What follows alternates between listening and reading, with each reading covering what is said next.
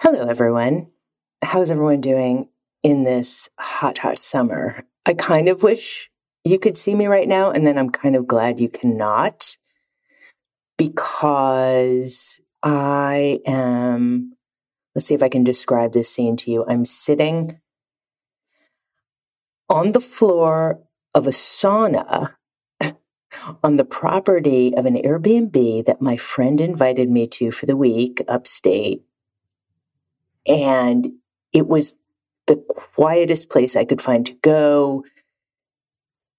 Also, because I forgot the adapter for my microphones, which I, I have the microphone, but not an adapter. So I had no way to plug it into my laptop. And I'm using the microphone on my laptop instead, which will not have the same quality. So hopefully, my wonderful editor, Dave Visaya, can um, do his magic here. I wanted to take you on a bit of a ride today on this episode. Two topics that have been clinking around inside my brain like jump change recently money and mentors. I haven't discussed my financial situation much on this podcast because, to be honest, it hasn't been a particularly messy theme of my life changing thus far. I had a nice little plan, which I prepped for before I quit my job. Take lockdown savings from COVID, including my nice little annual work bonus, combine that with my company 401k, which totaled between two thirds and three quarters of my annual salary, and which I was eligible at 55 to deduct from without penalty, even if still with a 20% tax hit. For the most part, my plan has worked out as expected. The thing about me and money, though, is that I have this habit of making scary moves with one eye open to sensible matters and the other one closed. To dream, I've said this, but I, I, think it sounds a lot more poetic than saying what's probably closer to the truth, which is that there's bliss in ignorance, as they say. The benefit, though, of this one eye open technique is that it gives me permission to take leaps that my pragmatic mind, which knows just enough to suspect trouble, but not enough to know a clever way to form a more astute or clever alternative, wouldn't otherwise be comfortable with taking. Of course, the problem with this approach is that sometimes I miss the signs in the road that tell me I'm about to hit a wall.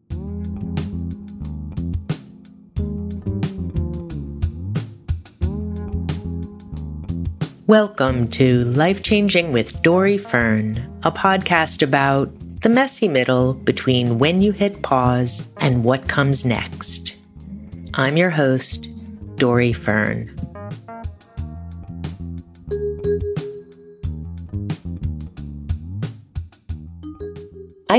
Can't think of any American I know across all socioeconomic, ethnic, racial lines who wasn't raised with a it's not polite to ask or talk about money ethos. My hot take on this is that it has more to do with a spectrum of shame and fear than it does propriety. So let's just say you had a ruler or a measuring stick and shame was the left, then fear on the right side, the just right neutral, as the little bears would say, falls smack in the center. So those with limited means and excessive debt may feel degrees of shame for not figuring out how to improve their fiscal lot, as might someone who, say, inherits wealth they deep down don't believe they deserve. And on the other side is the fear that great wealth will be stolen or taken away or revealed to have been gained by legally or ethically questionable means.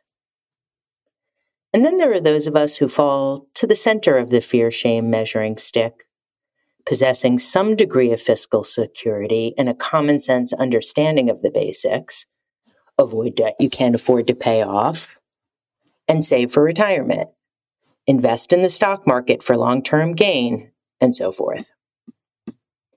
The wild card here is that Given our lack of dialogue about money, most of us lack deep understanding and confidence about how exactly to manage it all, especially if you don't have the kind of wealth that puts you in the market for, say, a professional financial advisor who can do it for you.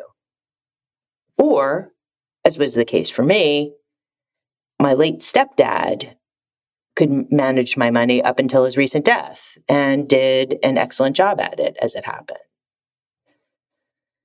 So between losing him and plunging stock market returns, my fiscal fear level has moved much further to the right, even as my politics veer left. But back to mentors.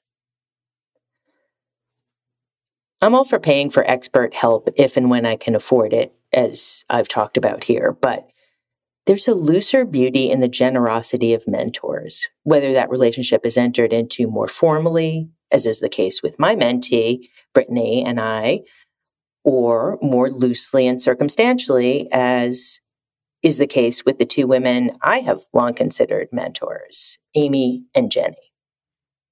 They've never met each other, but I've always maintained that these two women would either really like each other or really not. They're so fundamentally similar.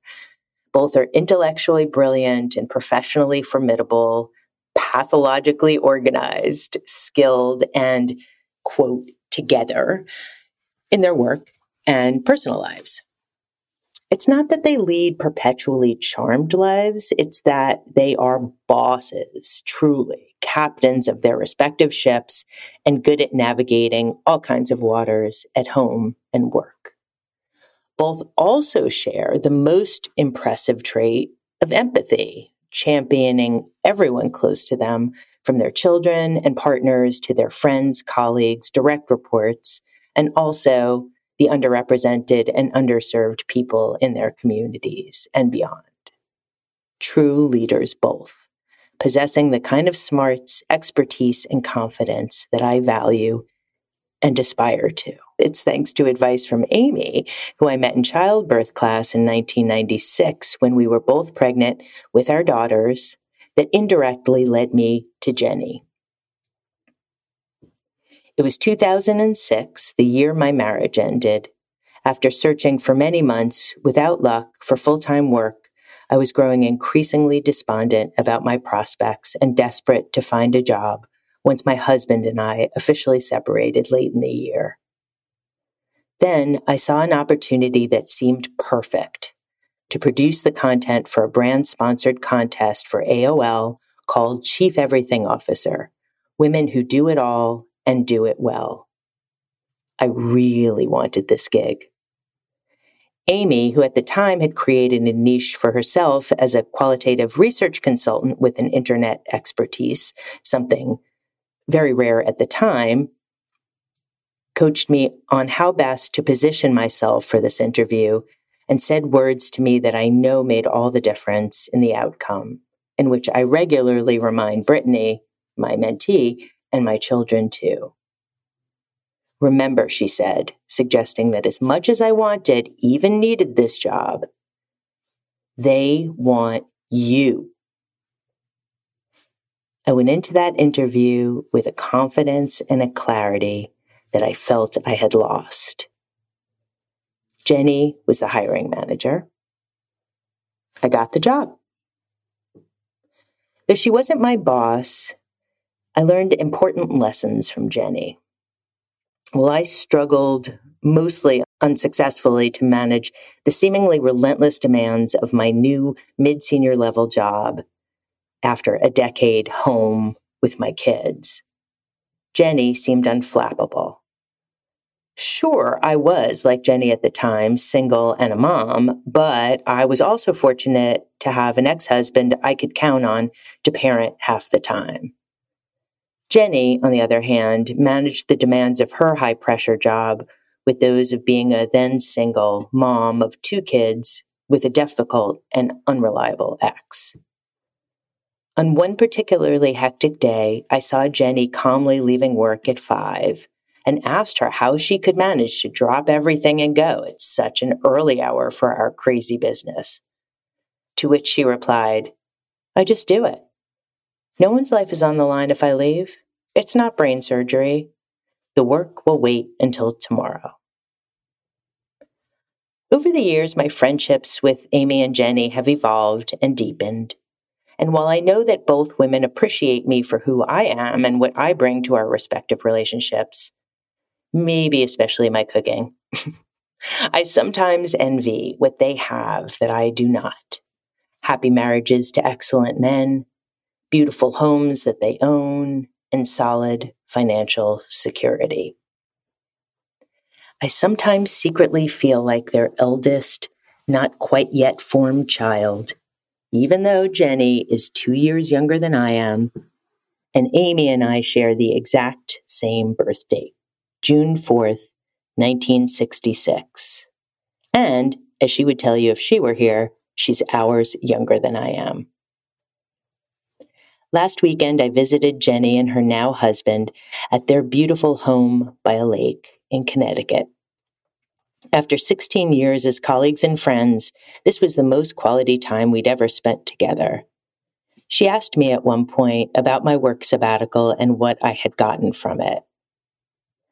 Most of all, I told her I'd learned to embrace slowness and the value of every small intentional step towards my goal for the year to start a podcast, to gain clarity about my professional desires and my personal ones too, to put shape to ideas and to trust in myself to keep going without freaking out too much when things don't go according to plan. She remarked how good it would be if more people in more fields were encouraged to take such a break and how valuable my insights could be for people in a similar moment of transition. Later, when we were hiking near her house, she shared the observation that though she had known me to be someone always restless and seeking something more. That what I had accomplished this year, like starting this podcast and the path that I'm laying to build a more creative, service focused career, is perfectly consistent with what I've always said was important to me and wondered about and wanted to do. Felt good to be gotten, to have my choices and results validated especially now. Because, getting back to the money part, I'm in a bit of a pickle right now. When I arrived home from Europe, feeling all relaxed and self satisfied, I hit that proverbial wall I just hadn't seen right in front of me. Before I went away, I made some money from a six week freelance gig, which cushioned me a bit but for reasons that aren't interesting enough for me to detail for you here, I wound up foregoing half my expected fee.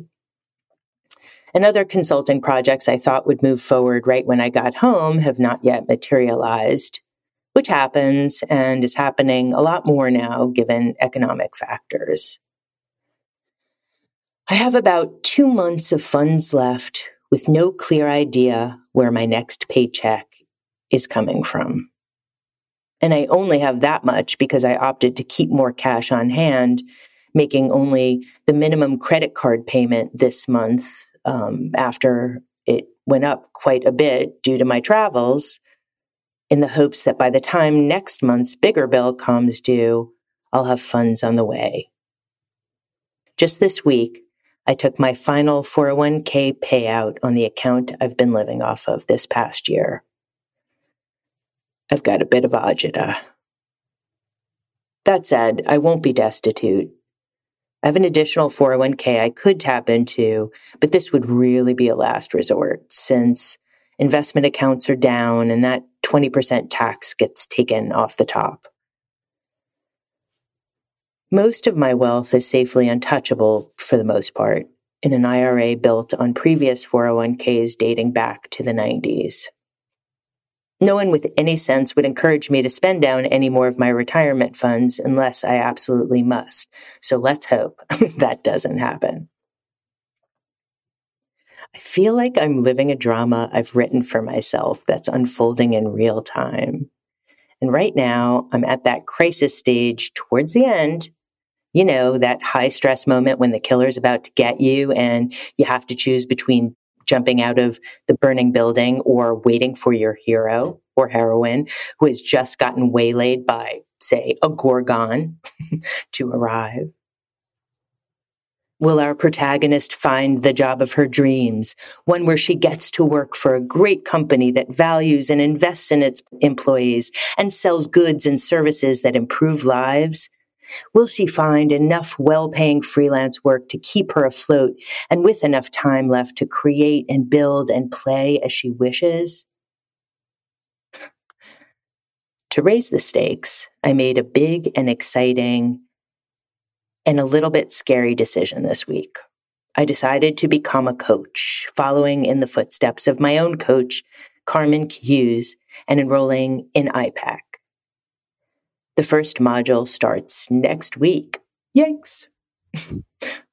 I'm not exactly sure, yet what type of coaching specialty I'll build, but thinking it'll probably be some combination of executive leadership coaching, transitions coaching, in other words, people like me, and possibly DEI. The whole program will take about eight months to complete, and I can work, even full time, while completing it. For the first time in my adult life, I'm borrowing money from a close family member who offered to loan it to me interest free. This clinched my decision to move ahead, both eyes open and grateful for the privilege of generational wealth recently grown. Also, I can start taking clients while I study, so reach out if you want to work together. my rates will reflect my experience. I've also decided that to see this plan through and to navigate through my currently shallow fiscal waters, I'm going to scale back production of this podcast for the time being. It's not super expensive to make a podcast, but the services of my excellent editor, Dave Vizaya, as I mentioned, are worth every penny I don't currently possess.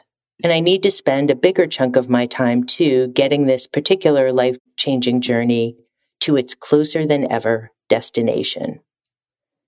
Based on the aforementioned dramatic arc, the end of season one of Life Changing with Dori Fern is close for sure, but you'll just have to wait a bit longer than a week for the last episode or two of the season to cross your ears.